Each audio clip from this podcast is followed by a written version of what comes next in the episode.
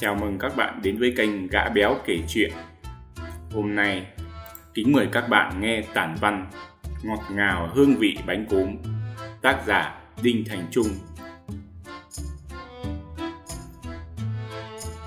Nói đến nền ẩm thực độc đáo của Hà Nội, thì bánh cốm luôn có một chỗ đứng quan trọng.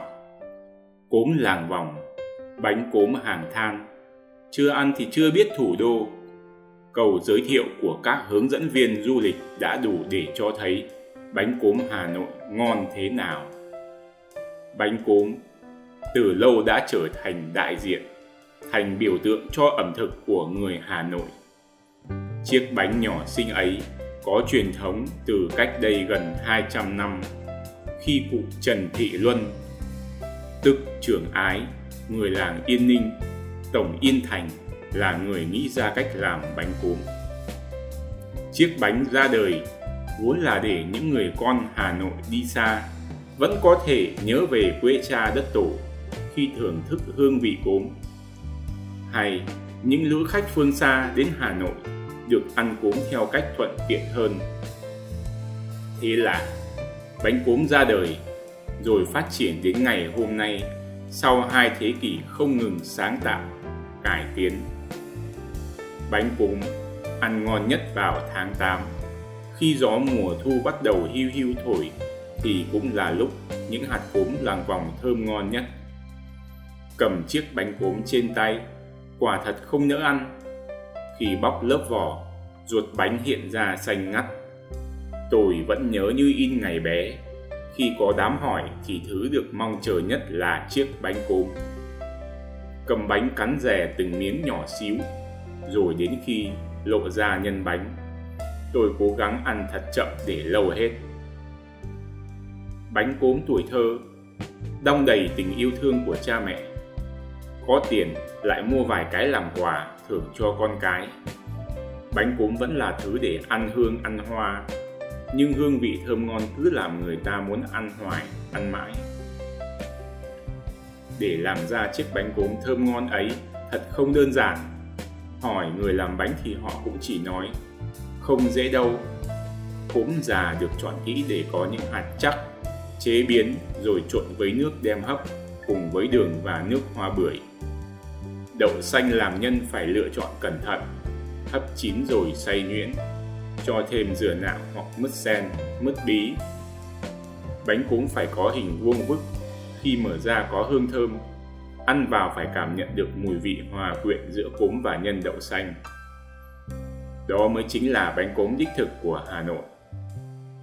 Bánh cốm xưa thường chỉ xuất hiện trong các lễ lạt, cưới hỏi của người Hà Nội. Ngày nay vẫn vậy. Nhưng bánh cốm đã trở thành thứ ăn chơi, làm quà biếu hay đơn giản là thứ để thể hiện tình cảm gia đình, bạn bè. Đơn giản vì bánh cốm quá ngon ăn nhiều không ngán. Sự kết hợp giữa cốm hấp dẻo thơm và đậu xanh ngọt ngào đã làm say đắm lòng người.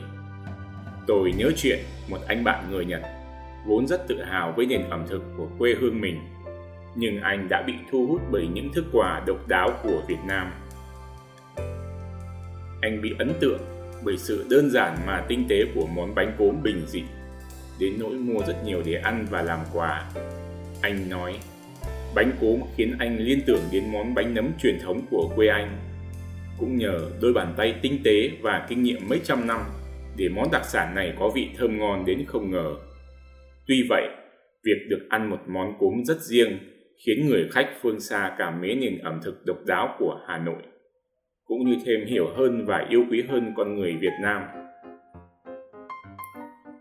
Một đặc điểm của bánh cốm cũng như nhiều thức quà khác là cái sự cải tiến theo thời gian.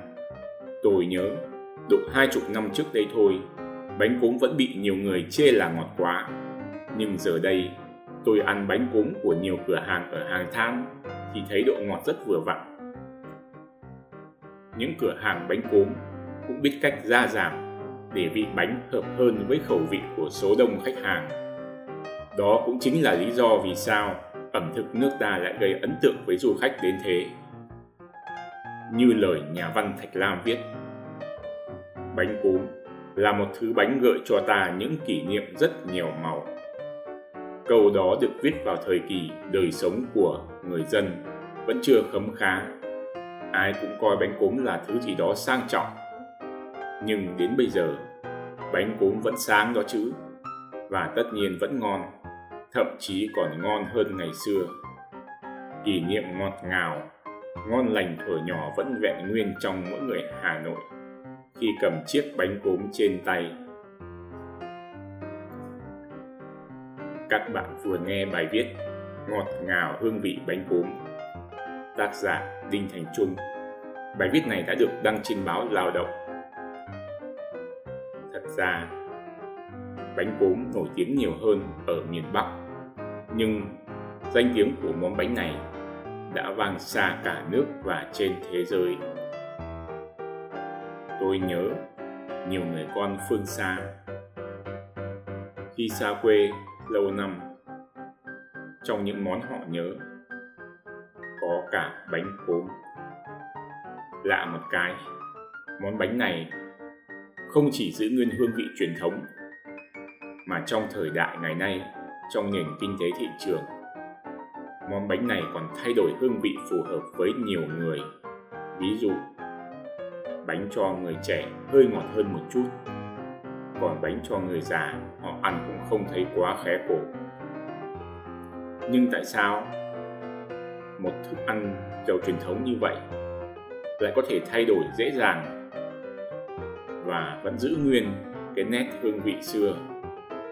Vẫn giữ nguyên mùi hương thơm và vị ngon của cốm chắc mẩy